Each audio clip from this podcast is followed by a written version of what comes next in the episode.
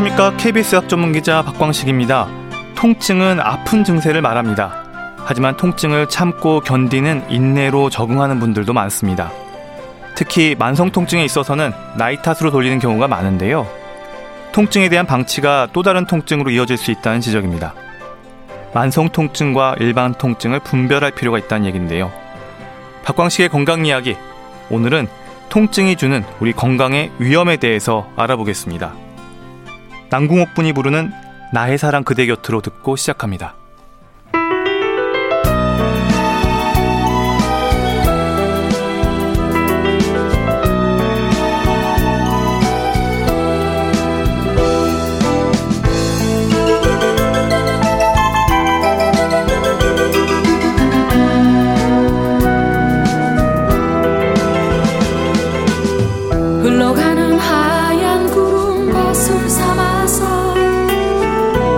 handen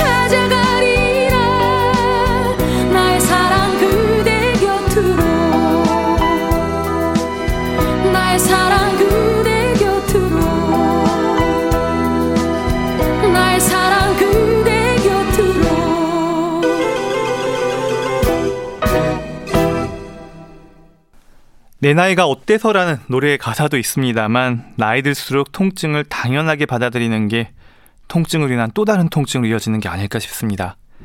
나이 들면 원래 여기저기 아프다, 뭐 젊었을 때랑 비교하면 안 된다. 허리, 다리, 무릎, 두통에 이르기까지 나이 탓으로 생각해서 참고 견디는 게 최선이라는 생각을 하는 분들이 많은데요. 통증도 병이라는 지적입니다.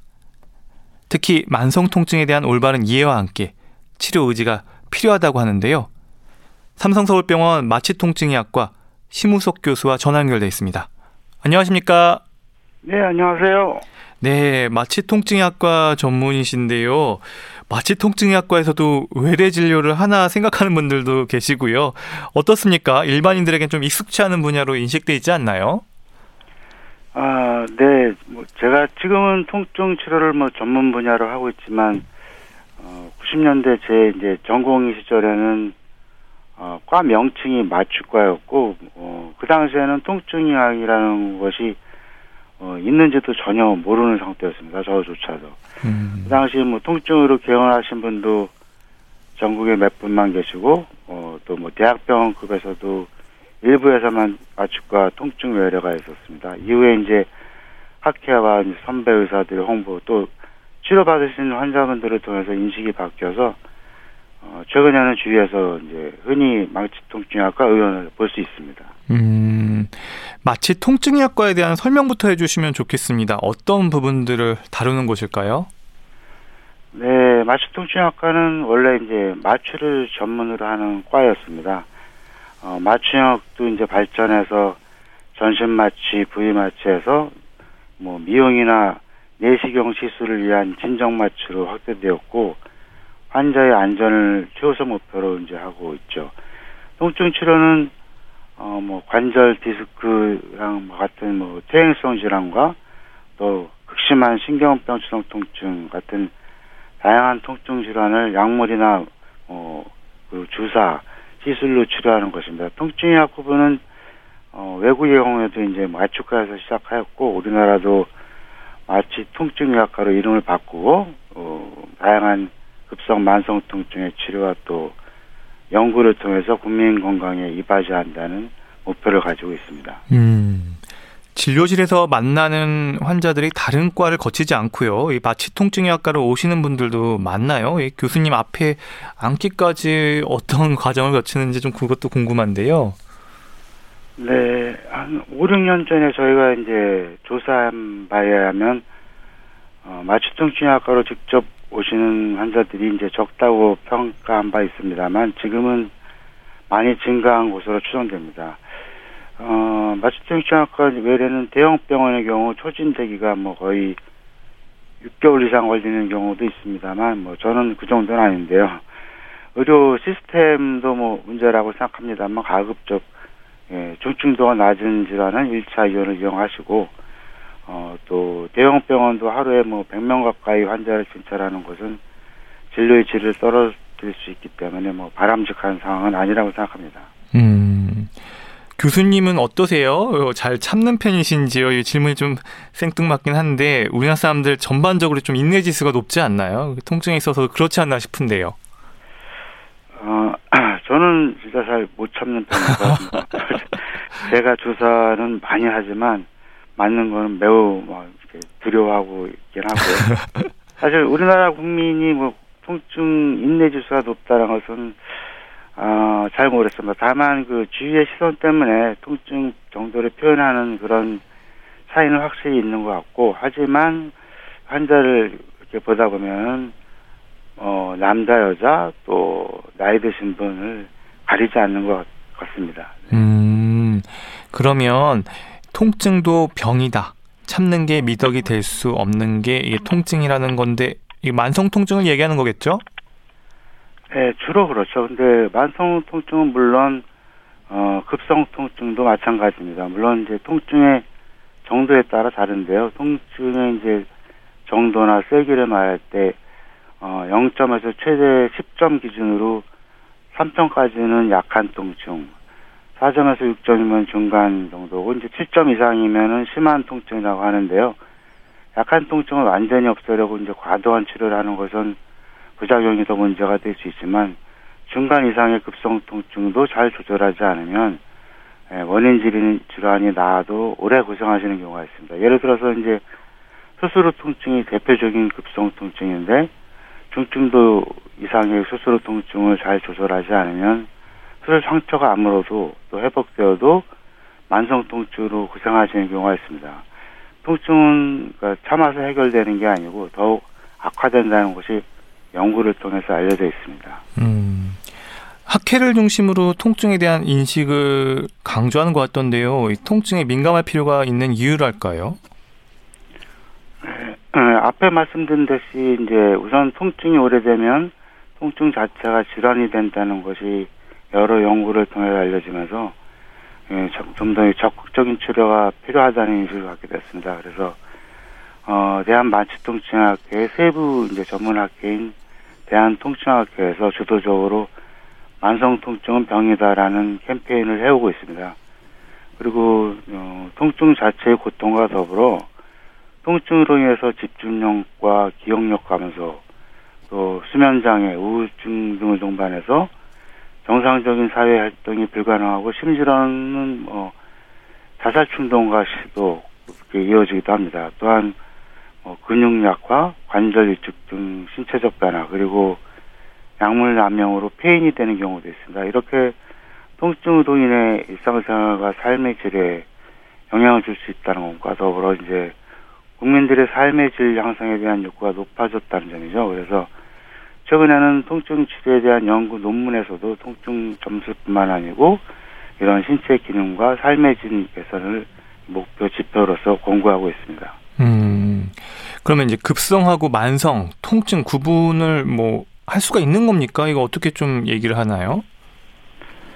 어, 네, 구분을 하죠. 어, 뭐 급성과 이제 만성으로 구분도 하지만 또 그, 그 외에 이제 목적에 따라서 여러 방법으로 나누고 합니다. 흔히 이제 신체 부위에 따라서 이제 뭐 목통증, 두통, 음. 허리통증 이렇게 나누기도 하고 원인에 따라 뭐 암성 통증, 류머티스 통증, 디스크 통증 이렇게 나누기도 합니다. 네. 그런데 이제 통증의 기전에 따라 또 분류하는 방법이 있는데 우리가 이제 만지거나 이렇게 온도를 따뜻하게 느끼는 것처럼 주로 신경 끝부분에 특수한 통각 수용체라는 게 있는데 그것을 통해서 통증을 느끼는 게 치매 수용성 통증이고 또 통증을 전달하는 신경 자체가 손상돼서 통증이 발생하는 신경병성 통증으로 나눕니다. 문제는 이 통증이 오래 지속되면 즉 만성이 되면은 신경병성 통증이 되는 경우가 있다는 겁니다. 신경병성 통증은 대부분 이제 조절이 어려운 어, 난치성이거든요. 네. 음, 그러면 이제 여러 기준에 의해서 통증을 구분하는 것 같은데요. 그러면 일단 만성 통증이라고 할 때 그 진단 기준이라는 게 어떻게 되는지도 좀 궁금해요. 어, 만성 통증을 어떤 특별한 검사를 통해서 만성 통증으로 진단할 수 있는 건 아닙니다. 보통 어 1개월이나 뭐 6개월로 보는 뭐 문헌도 있지만 통상 3개월 정도 통증이 지속되면 만성 통증이라고 합니다. 음, 그러면 3개월이 주는 의미는 뭘까요? 그 만성 통증을 급성 통증의 후유증으로 보는 시각도 있던데요. 어, 어 몇 개월보다는 어, 통증의 원인이 치유가 가능하냐 아니냐로 보는 것이 맞다고 생각합니다. 저는. 음. 그러니까 뼈 골절로 인한 예를 들어서 통증은 치유가 대부분 되면 대부분 저절로 호전되지만 나이가 들어서 발생하는 뭐 예를 들어서 관절염 같은 것은 다시 젊어지기 전에는 호전되기가 어렵기 때문에 계속 만성 통증이 되는 거죠. 또 이제 급성 통증이 워낙 심한 경우가 아니면 그쪽으로 그러니까 만성 통증이 되는 건 아닙니다. 단지 이제 심한 통증을 심한 급성 통증 오래 방치하면 신경계의 변화가 일어나서 만성 통증으로 진행할 수 있습니다. 음. 만성이라는 단어가 주는 또 오해도 있을 것 같아요. 방금 이야기는 해주셨지만 이렇게 만성 통증도 이것도 되도록 빨리 치료하는 게 좋을까요? 만성이라고 해서 그냥 자포자기하는 경우도 있을까 봐요.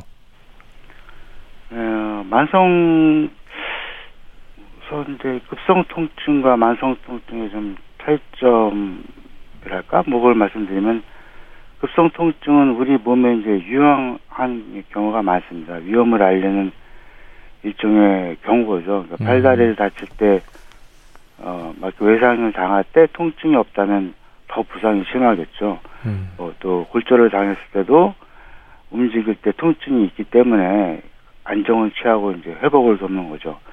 복통도 마찬가지로 이제 뭐 과식이나 상한 음식 또 명장염 같은 것을 알리는 신호인데 만성통증은 그러한 인체 보호 기능이 전혀 없습니다. 그래서 뭐 꺼지지 않는 알람이라고도 하는데요. 만성 통증도 정도에 따라지만 어, 좀 조기 치료가 중요합니다. 음. 통증이 오래되면 인체 신경계에 변화가 일어난다 아까 말씀드렸는데요. 이런 심한 변화가 일어나기 전에 적절한 정도로 조절을 해야 합니다. 음, 결국은 이제 초기 치료가 중요하다는 이야기이신데 그 결과로 기대할 수 있는 건 완치도 가능한 걸까요? 만성 통증은 사실 완치가 어렵습니다. 그래서 어, 목표를 처음부터 어, 어느 정도 약한 통증 아까 말씀드린 3점 이하로 유지하면서 일상생활에 지장이 없다면 즉 잘 조절만 잘 된다면 완치까지는 아니어도 이제 충분한 이제 목표를 이룰 수 있다고 생각합니다. 음, 그러면 만성 통증을 이어질 수 있는 위험이랄까요? 어떤 질환들이 지적되고 있나요? 어, 만성 통증의 원인 질환이 매우 이제 다양한데 대표적으로는 이제 두통, 또 근육 쪽에서는 섬유근육통, 그리고 퇴행성 관절염, 퇴행성 척추 질환, 또 신경통 쪽으로는 대상포진후신경통, 당뇨신경통, 3차 신경통, 그리고 요새 뭐 CRPS라고 많이 불려지는 복합부위 통증 증후군, 그리고 암성 통증 등이 있습니다. 음, 이렇게 종류가 다양한데요. 어, 신경병증성 통증 환자의 특징적인 부분은 뭘까요? 환자에게 확인하는 문진도 진단에 큰 역할을 한다고 들었는데요. 어, 신경병성 통증이라는 말은 일반인들도 물론 이렇게 같은 의사분들도 이렇게 통증 전문이 아니신 분들이 또 이제 정확히 모르는 경우가 많습니다. 음. 보통 신경을 통해서 뻗치는 통증, 흔히 말하는 신경과 신경통 그거는 과는 좀 다르게 신경병성 통증은 앞에서 말씀드렸지만 신경에 병이 생겨서 나타나는 통증입니다. 그래서 신경병성 통증의 특징은 살짝만 닿아도 통증이 유발되는 즉 정상적으로는 통증이 없는 자극 만진다든지 뭐 그런데 통증이 느껴지는 것을 이질통이라고 하고 또 살짝 꼬집었을 때 보통 다른 정상인보다 통증을 굉장히 과하게 느끼는 통각과민 그 두 가지가 대표적인 증상입니다. 음, 그러면 이런 통증 환자분들이 통증의 약과를 찾기까지 어느 정도 시간이 걸리는지 이런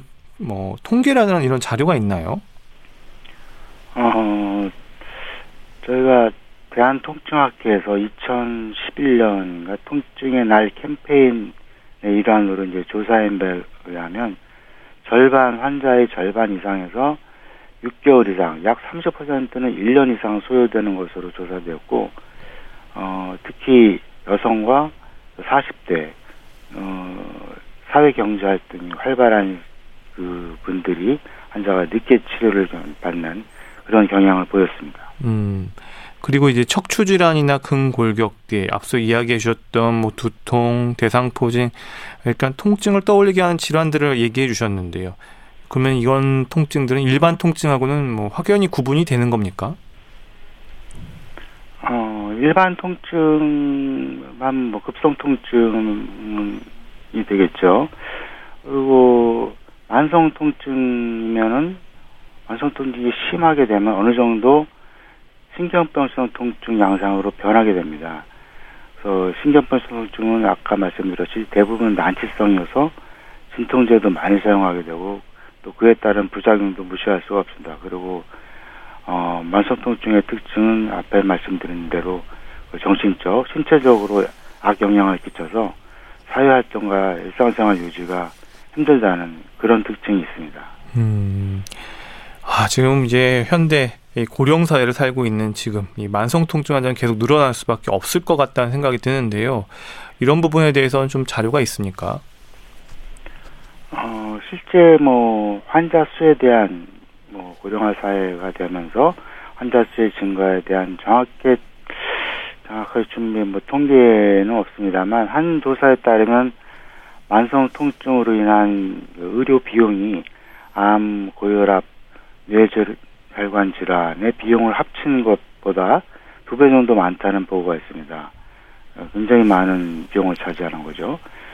어, 그래서 만성통증으로 사용되는 그 의료 비용이 또 해마다 증가한다는 통계가 있기 때문에 어, 정부에서도 우려를 하고 있는 상황입니다. 음, 그럼 이제 만성 통증 질환으로 이제 우리가 보통 여기지 않고서 그냥 지내는 거 이런 생각하지 않는 이유가 뭐 있을까요, 사람들이? 어, 글쎄요, 그 뭐 암이나 뭐 고혈압, 뇌혈관 질환처럼 뭐 생사 걸린 질환이 아니다라는 생각일까요? 그리고 또 뭐 통증에 대한 잘못된 상식을 들자면 어, 통증은 노화에 따른 정상적인 현상이고 만성 통증은 급성 통증과 마찬가지로 어, 치료 대상이 아니다. 통증은 참겨 견뎌서 이겨내야 된다. 통증을 호소하는 것은 주위 누군가를 괴롭히는 것이다. 그런 것들도 이제 만성 통증을 질환으로 생각하지 않고 또 치료를 미루는 그러한 장벽이 될 수 있다고 생각합니다. 네. 앞서서 좀 유사한 질문도 답변도 있었던 것 같은데요. 그러면 한번 정리가 필요할 것 같아요. 통증이 만성화되면 우리 몸에 어떤 영향을 미치는지 한번 정리 부탁드릴게요. 네, 그 에, 앞에서 말씀드린 대로 통증이 장기화가 되면 우리 몸에 신경계의 변화가 일어납니다. 신경계라는 게 말초신경도 있고 척추신경을 포함한 중추신경, 그러니까 뇌까지 특히 뇌 쪽에서 신, 척, 척수랑 뇌 쪽에서 신경계의 변화가 일어납니다. 그래서 병이 된다고 말씀드린 겁니다.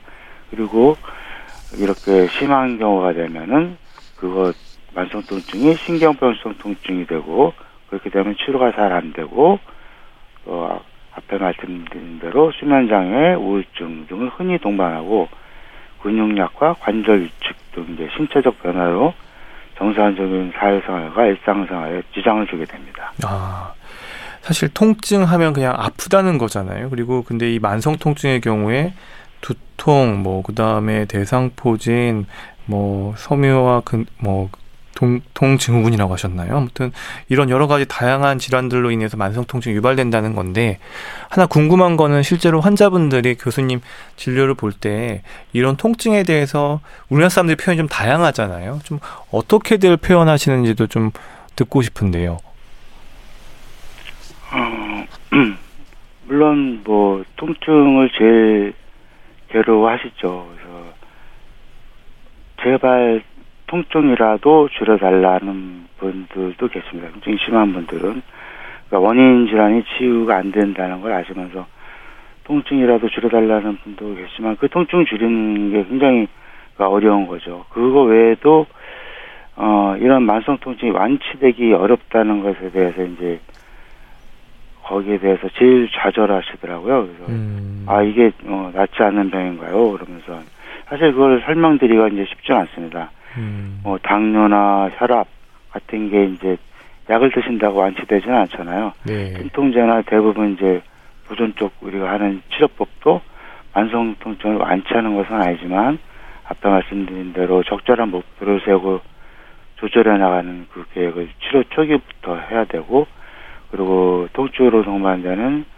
수면 장애 우울증 같은 것도 초기부터 어. 적극적으로 치료를 해서 또 정, 필요하면 정신과 등의 협진을 권장하고 있습니다. 그리고 그 외에 뭐 경제적인 문제, 통증으로 만성 통증으로 인해서 또 가족 간의 불화 뭐 그런 것도 힘들어하는 요소가 하나가 되겠습니다. 음, 하나 궁금한 거는 통증을 포함하는 어떤 범위 중에요. 그러니까 약간 뭐 기어간다던가 뭔가 몸에서 꿈틀거린다던가 좀 통증의 어떤 약간 뭐 회색지대랄까요? 좀 이런 영역들도 다 통증으로 보는 건지도 궁금한데요. 아, 뭐 기어간다는 증상 말씀하십니까? 네네네네. 표현을 할 때 뭐 몸에서 뭐가 기어가요, 뭐 뭐 좀 뭔가 불편해요. 이런 것도 통증의 영역으로 보나요? 어, 넓은 영역에서는 그렇게 보고 있습니다. 그것도 어, 어떤 신경계의 변화의 한 어, 증상이라고 보고 있거든요. 특히 가려움증. 어, 가려움증도요? 예, 가려움증. 그게 이제 보통 뭐 피부 어에 대한 뭐 그런 알러지 뭐 이런 가려움증이 아니고 신경이 손상돼서 오는 가려움증. 그게 같이 신경이 같이 동반하는 신경이기 때문에 가려움증, 뭐 뭔가 어딘가 불편함, 뭐 그런 것들도 다 통증이 일어나 불편함으로 그것도 같이 치료를 하고 있습니다. 목표를 하고 있습니다. 음. 이렇게 통증에 대한 것들도 범위가 좀 다양하고 넓은 것 같긴 한데 그러면 이 통증 환자를 보실 때 문진하실 때 교수님께서 가장 중요하게 보시는 건 뭐예요? 어, 제일 먼저 보는 것은 역시 병력 청취죠. 음. 어, 통증은 주관적이기 때문에 뭐 수치로 측정하는 검사는 없습니다만 뭐 엑스레이나 뭐 MRI 등 영상이랑 라든지 뭐 일부 검사는 통증의 원인이나 정도를 예상하는 데 도움을 줄 수 있지만 역시 제일 중요한 것은 증상이랑 법령에 대한 문진 그리고 이제 아픈 부위를 직접 만져보고 움직여보는 이학적 검진이 기본적이고 제일 중요합니다. 음. 건강함이고 박광식의 건강 이야기 오늘은 통증에 대한 말씀 듣고 있습니다.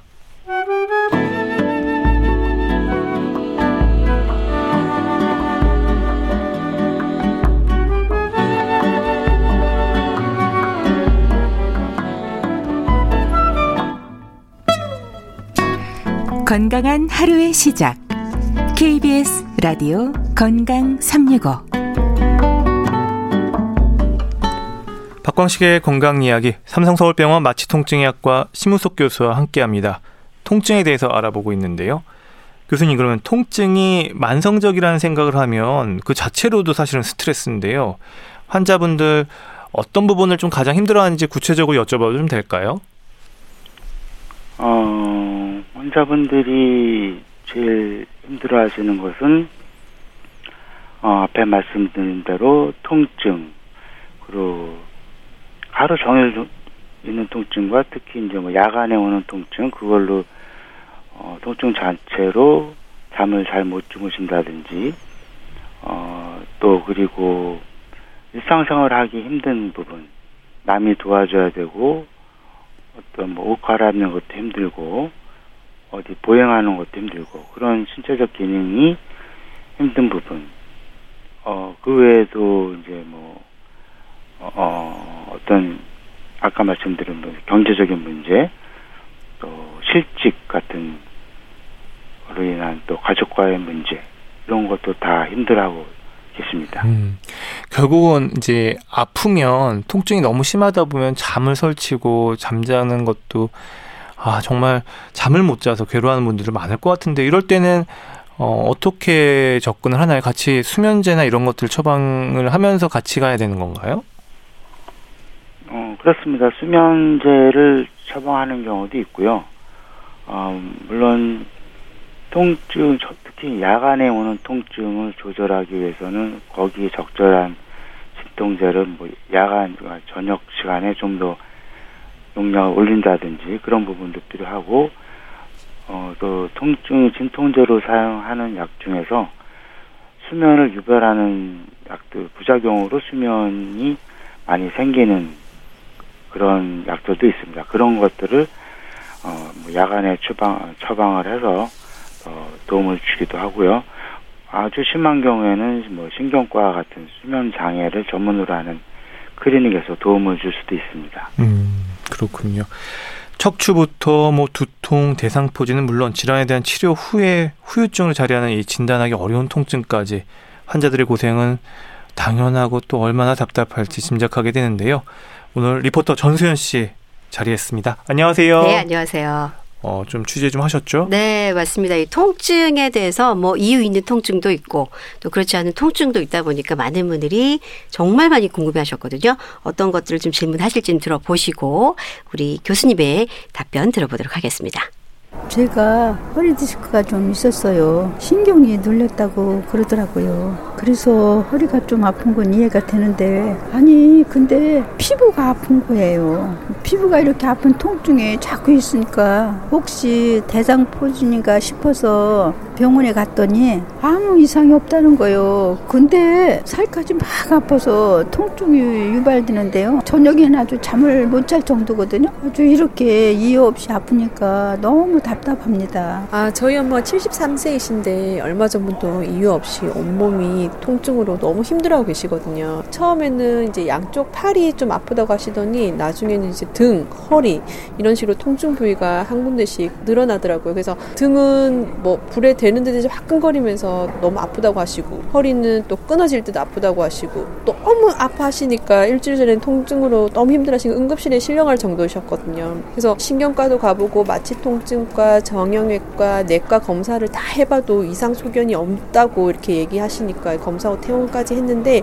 아직까지도 하루에 몇 번씩 이렇게 통증으로 너무 괴로워하시고 진짜 어떻게 해야 될지 정말 걱정이 되는데 그래서 너무 아플 때마다 진통제 드시는 것밖에 할 수 있는 게 없더라고요. 그래서 혹시 정신적인 병증인가 싶어 정신의학과 상담을 이제 받아야 하나 고민하고 있을 정도로 이제 좀 힘든 상황입니다. 그래서 좀 예민한 성격도 조금 있으신 것 같고 그래서 어떻게 해야 이 통증이 이제 사라질지 걱정입니다. 저는 IT 쪽에서 개발 담당하는 직장인인데요. 하루에 8시간 이상은 꼭 책상에 앉아서 근무를 하는데 특히 이제 컴퓨터를 주로 다루다 보니까 아, 이제 집중하는 일이 꽤 많이 있거든요. 근데 최근에 한 달 전부터 두통이 너무 심한 거예요. 그러니까 너무 심하다 보니까 검사도 받아보고 그랬는데 뭐 특별한 이상은 없다고 하더라고요. 근데 왜 아픈지 참 모르겠어요. 최근에는 두통뿐만 아니라 어깨 통증까지 와가지고 아, 더 좀 괴롭더라고요. 근데 계속해서 두통 약만 먹을 수도 없고 어떤 뭐 뾰족한 방법이 없을까요? 정말 답답합니다. 네. 교수님, 그 뾰족한 네. 방법이 없어요? 아니 사실요 이게 우리가 그 원인 있는 아픔이 있을 때는 고치면 되는데 이제 그렇지 않을 때가 좀 더 많으니까 이게 답답하거든요. 근데 이제 직장인인 경우에는 이분 뭐 들으신 것처럼 뭐 책상에 앉아서 IT 개발하신 분이니까 8시간 컴퓨터 이제 하시는 분이에요. 근데 이분이 두통이 얼마 전부터 계속 시달려서 뭐 한 달 이상 지속돼서 결국은 검사를 뭐 받으러 갔긴 하셨는데 뭐 이상이 없다고 얘기를 하셨대요. 근데도 뒤- 두통은 아직도 있고 거기다가 또 어깨까지 아프다고 하는데 이런 경우는 어떻게 좀 얘기를 해 주실 수 있을까요, 교수님? 어, 뭐, 갑자기 심한 두통이 있으셔서, 네. 뭐, 병원에 가서 CT라든지 뭐 그런 검사를 하신 건 아주 잘하신 것 같고요. 네. 근데 뭐, 일단 병력을 들어보니까 다행히 뭐, 어, 다행인지, 뭐 물론 다행이죠. 뇌에서는 큰 이상은 없다고 그러시니까 다행인데, 네. 이제 본인은 답답해 하시겠죠. 원인이 그렇죠. 어떤지.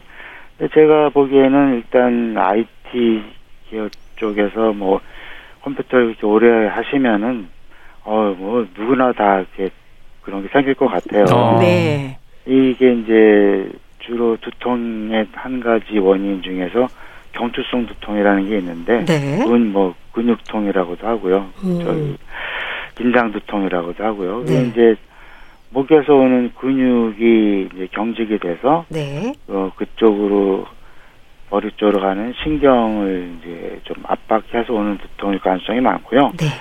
어, 치료도 이제 뭐 근육에 이제 압통점 주사라든지 스트레칭 뭐 이런 거를 통해서 할 수 있고 그렇지만 그 자세라든지 그 생활 방식이 계속되면은 네. 다시 재발하고 재발하고 아. 그러실 거기 때문에 근데 뭐 직업을 바꿀 수는 없지 않습니까? 그렇죠. 네. 그래서 뭐 가벼운 운동 그리고 한, 한 시간에 한 번씩 일어나서 뭐 체조를 하신다든지 네. 어, 그런 것들이 많이 도움이 되고 평소에 운동을 또 좀 같이 많이 해주시는 게 좋겠습니다.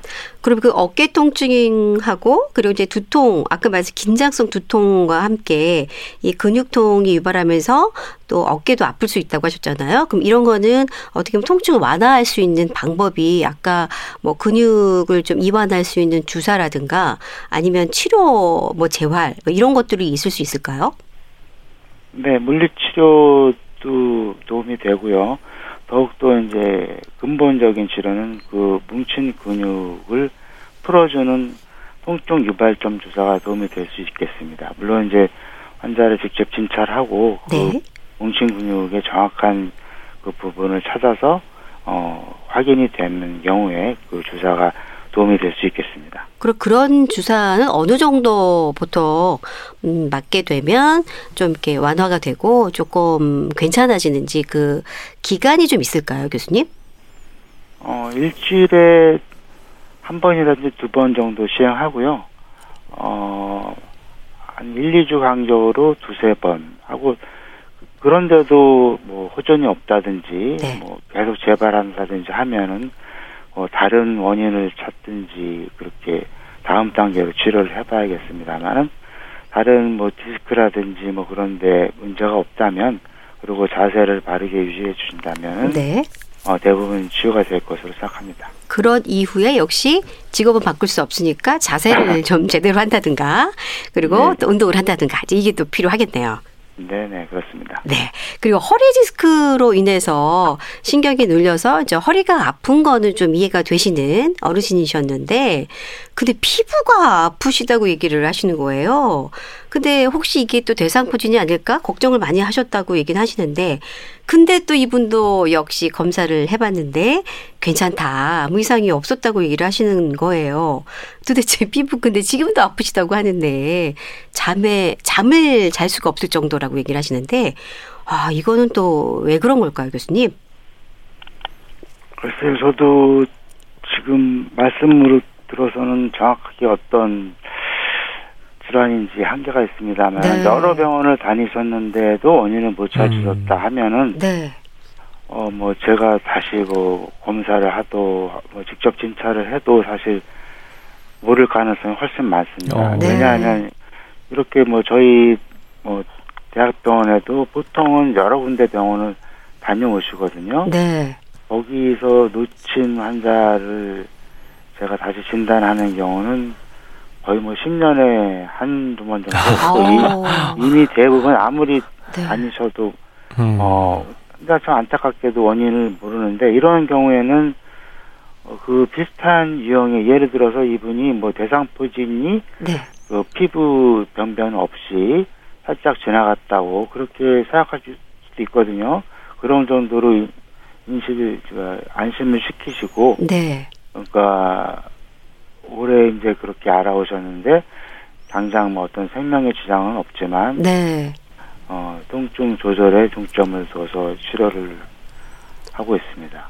근데 교수님 그런 것도 있을 것 같아요. 이게 아프면 굉장히 그것만 더 신경을 쓰다 보니까 사실은 이게 지나가면 아, 아프네 하고 쓱 지나가면 또 아픈 게 사라질 수도 있는데 너무 거기에 집중하다 보면 안 아픈데 더 아픈 것 같은 느낌도 사실 있거든요. 그런 것도 좀 작용하지 않을까라는 생각이 드는데 좀 일리가 있을까요? 음, 네 그렇습니다. 그 보통 통증이 낮에는 주위 환경 때문에 거기에 신경이 쓰여서 못 느끼는 경우가 많고 네.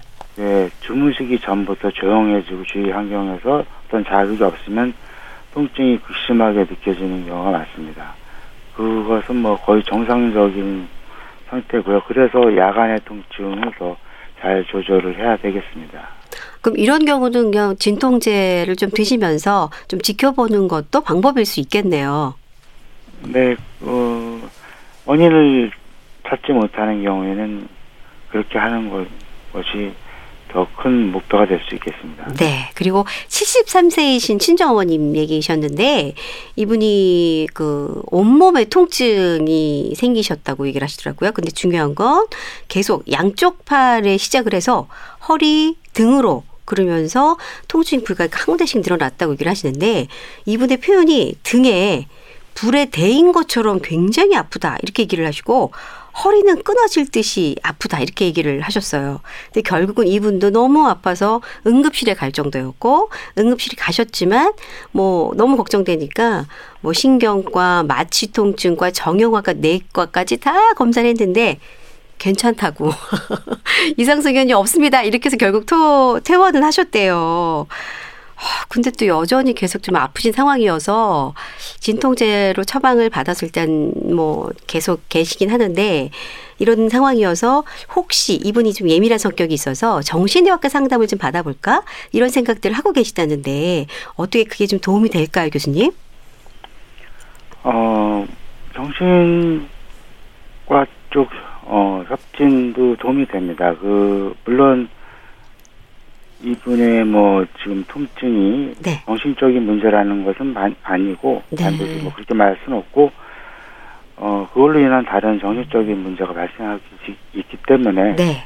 어, 같이 이렇게 협진을 하는 게 좋고, 물론 정신과 쪽에서도 혹시라도 그런 정신과적인 문제 때문에 아픈 게 이제 혹시 나타나지 않나는 것을 어, 알려줄 수 있겠지만, 네. 대부분 그런 경우는 없고, 역시 다른 어떤 문제가 있는데 음. 저희가 그거를 현대의학으로 아직 못 찾아내는 것 뿐이죠. 아, 근데 전신통증이 이렇게 오는 경우는 아까 말씀드린 것 중에 하나가 이제 섬유근육통이라는 게 있는데, 네. 이런 질병이라는 게 있는 건 알려져 있지만 아직도 그 원인이나 뭐 그런 것들은 기전은 정확히 알려져 있지는 않습니다. 그럼 이분의 경우는 그러면은 어, 어떤 통증인지를 좀 찾아보는 노력과 더불어서 정신의학과적인 어떤 그런 치료도 같이 병행을 하면 좀 도움이 될 수 있다. 이렇게 정리하면 될까요? 네, 그렇습니다. 네. 아, 그렇군요. 어쨌든 이유 없는 통증 때문에 괴로워하시는 분들 얘기를 들으면서 어, 좀 참 생각보다 이 통증에 대한 다양한 원인이 많구나라는 걸 좀 알게 됐습니다. 네, 이렇게 하나하나 이렇게 알아봤는데요. 오늘 함께한 리포터 전세현 씨, 어, 수고하셨습니다. 고맙습니다.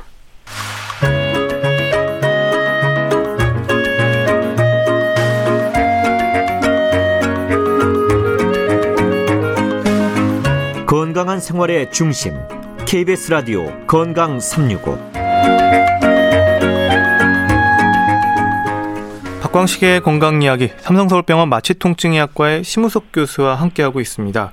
교수님 이제 그러면 만성 통증 어떻게 치료하면 좋은지 좀 더 구체적으로 여쭤보려고 하는데요. 일단 치료의 어떤 치료제에 대한 설명 좀 정리 부탁드릴게요. 어, 여러 가지 이제 종류가 많습니다. 뭐 기전에 따라서 소염 진통제, 네. 또 어, 신경통에는 항우울제, 또 간질약 그런 것들도 이제 환자들한테 처방을 하게 됩니다. 이제 환자분들이 아 내가 뭐 간질도 아닌데 왜 이런 약을 주느냐 또 우울증 맞아요. 내가 뭐 정신병이야 이렇게 처음에 말씀하시는 분도 계시지만 이 지금 말씀드린 항우울제나 간질약은 신경병성 통증에 일차적으로 아주 좋은 약이거든요. 그래서 그렇게 쓰게 되고 그 다음에 그래도 통증이 심한 경우에는 마약성 진통제를 사용하기도 합니다. 이것을 다 뭐 좀 다양하게 또는 어, 단계적으로 복합 또는 단계적으로 사용하게 됩니다. 진통제는 그렇게 사용하고 있습니다. 음, 그럼 마약성 진통제에 대한 이해도 좀 필요하지 않을까 싶은데요. 좀 어떻게 보면 좋을까요? 어, 그런 마약성 진통제, 그러니까 의료용 마약 사용은 우리나라가 아직도 미국, 뭐 유럽뿐만 아니고 일본, 어, 다음 뭐 중국에도 미치지 못한다는 그런 보고가 있었습니다. 어, 마약 중독에 대한 이제 과장된 거부감으로 시작되는데, 어, 하지만 또 최근에 미국에서 의료용 마약 사고로 어, 이러한 사망이 늘어나면서 큰 문제가 되고 있습니다. 그래서 저희 대한통증학회에서도 어, 의료용 마약성 진통제의 올바른 사용에 대해 가이드라인을 제정하였습니다. 즉 통증이 심한 환자에서는 초기부터 적극적으로 사용을 하되 남용을 하지 않도록 관리를 잘 해야 되겠습니다. 음, 그러면 이 마취통증의학과에서 만성 통증에 대한 치료, 약간 좀 물론 다 사람마다 경우마다 다 다르긴 하겠지만 전반적으로 좀 어떻게 진행되는지 굵직굵직하게 좀 정리해 주실 수 있을까요? 네, 뭐 질환마다 다르지만 어, 약물 치료 또 물리 치료 그런 것들이 필요하다면 맨 처음에 기본적으로 시작이 되고 그리고 더불어서 환자 교육이 기본이 됩니다. 아까 말씀드린 대로 뭐 운동 그리고 자세 바른 자세를 갖는 것 그리고 어떤 환경을 피하는 것, 뭐 그런 것들을 환자를 교육을 통해서 하게 되죠. 그리고 이제 어, 약물 치료는 아까 말씀드렸고 그 외에 이제 대부분의 근골격계화 통증이나 또 신경펄성 통증에는 아까 근육 말씀드린 압통점 주사 또 신경치료 주사 등을 하고 어, 좀 더 이제 큰 시술로서는 어, 신경 성형술, 뭐 내시경을 통한 시술, 고주파 치료 그리고 대형 병원에서는 어, 인체 삽입형 의료기기를 뭐 시술하기도 합니다. 그런 것들은 다 통증의 정도와 이전 단계에서 통증 조절이 실패했을 때 다음 단계로 좀 더 이제 좀 좀 더 환자들한테 부담에 대한 경제적으로나 또는 몸에 이렇게 어떤 침습적인 면에서 좀 더 부담이 되는 그런 것은 제일 나중에 시행하는 그런 단계적으로 시행을 하게 됩니다. 음, 사실은 여러 가지 원인들이 있는 통증들의 경우에 통증 자체에 대한 관리도 중요하겠지만 그 원인을 치료하면 통증이 사라지는 경우도 있나요? 아, 그렇습니다. 네, 뭐, 예를 들어서 급성 디스크 같은 경우에는, 어, 물론 디스크는 통증이 굉장히 심할 때 조금만 보존 쪽 치료를 잘 하면 고빌론계라는 자연적으로 흡수되는 경우가 있지만 마비 같은 게 이제 유발이 되거나 할 때는 빨리 수술을 해줘야 되는데 그때는 디스크를 수술적으로나 또는 이, 어, 최소 침수적으로 이렇게 시술을 해서 없애주면은 어, 통증이 어, 사라지게 되죠. 음. 그러면 이제 여러 가지 통증 중에서 대상포진 또 앓고 계신 분들도 많아서 대상포진이 이렇게 초반에 초기 치료를 잘 하지 못하고 만성으로 넘어가는 경우에 이런 통증들도 지금 잘 관리를 하면 그래도 어느 정도 뭐 대상 포진 후 신경통 이런 것도 얘기를 많이 하셔서요. 이런 것들은 조금 접근 어떻게 하는지 좀 세부적으로 이 부분은 질문 한번 드려봅니다.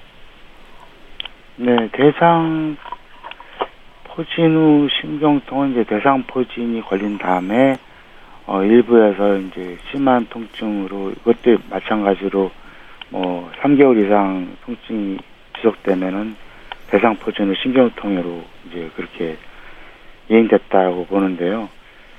음, 사실 대상 포진이 걸린 다음에 대상 포진 후 신경통으로 유행되는 걸 막는 방법은 빨리 항바이러스제를 투여하는 방법밖에 없습니다. 음. 하지만 어, 예방 접종을 해서 대상 포진이 아예 어, 걸리지 않게 하면 처음부터 대상포진 신경통이 발생하지 않겠죠. 음. 그리고 이제 여러 가지 두통과 관련돼서는 사람들이 원인을 못 찾는 이런 두통의 경우에 MRI를 찍어도 아무런 뭐 찾지를 못한 경우에 두통은 계속되고 이런 경우에는 실제로 쓸 수 있는 약들이 이럴 때 마약성 진통제가 효과가 있을 것 같지는 않거든요. 결국은 어 두통약밖에 없을 것 같은데 이럴 땐 좀 어떻게 그 다음 단계가 뭐 있나요? 어 사실 두통 종류가 굉장히 많고 그것 중에 하나 중에서 뭐 거기에 각각 두통에 맞는 진통제가 또 있죠. 편두통 약이 따로 있고. 하지만 그런 두통이 아니고 원인을 잘못 모른 거다. 그럼 대부분 역시 긴장성 두통일 가능성이 많습니다. 그 뭐 MRI에도 이상이 없고 그럴 때는 긴장성 두통이 많을 때 어, 진통제를 또 많이 사용하는 경우도 있는데 뭐 약국에서 흔히 구할 수 있는 약물 같은 거를 어, 남용을 하게 되면 그 약물 자체에 대해서 또 두통이 유발될 수 있거든요. 그래서 어 그런 것을 굉장히 약물을 조심해서 사용을 해야 되고 마약성 진통제는 그럴 경우에는 사용하지 않는 것이 음, 그렇군요. 네. 그러면 이제 거의 시간이 다 마무리가 돼서요. 이런 증상이 있을 때 마취 통증약과 진료가 도움이 된다. 이런 조언 뭐 가능한 것들이 있으면 마지막으로 한 말씀 부탁드립니다. 네, 저희가 이제 뭐 모든 통증을 다 진료는 하지만 중, 중요한 몇 개를 이제 말씀드리면 아까 말씀드린 대로 통증으로 수면 장애가 있는 경우 어 그리고 특히 등허리나 어깨 통증으로 주무시다가 깨시는 경우 그리고 팔다리가 이제 뻗치는 증상이 있거나 저리는 게 갑자기 생긴 경우 또 전기가 통하거나 칼로 베는 듯한 느낌이 드는 경우 이런 것들은 어, 신경변성 통증의 증상입니다. 그리고 대상포진이 심하게 왔을 때 그럴 때는 어, 초기에 적극적으로 치료를 하면은 대상포진으로 신경통으로 이행하지 않는다는 또 연구가 최근에 나오고 있거든요. 그리고 수술 후 통증이 계속 남아있을 때, 때는 저희 마취통증학과 전문의를 찾으시면 통증의 원인과 그것을 정확히 찾아서 조기에 치료가 가능합니다. 네. 지금까지 삼성서울병원 마취통증의학과의 심우석 교수님 오늘 말씀 고맙습니다. 네, 감사합니다. 네, 이제 11월입니다. 11월에 일상도 방역 수칙과 함께하는 안전한 날들 되시기 바라고요. 저는 인순이가 부르는 거의의 꿈으로 인사드립니다. 지금까지 KBS 약 전문 기자 박광식이었습니다.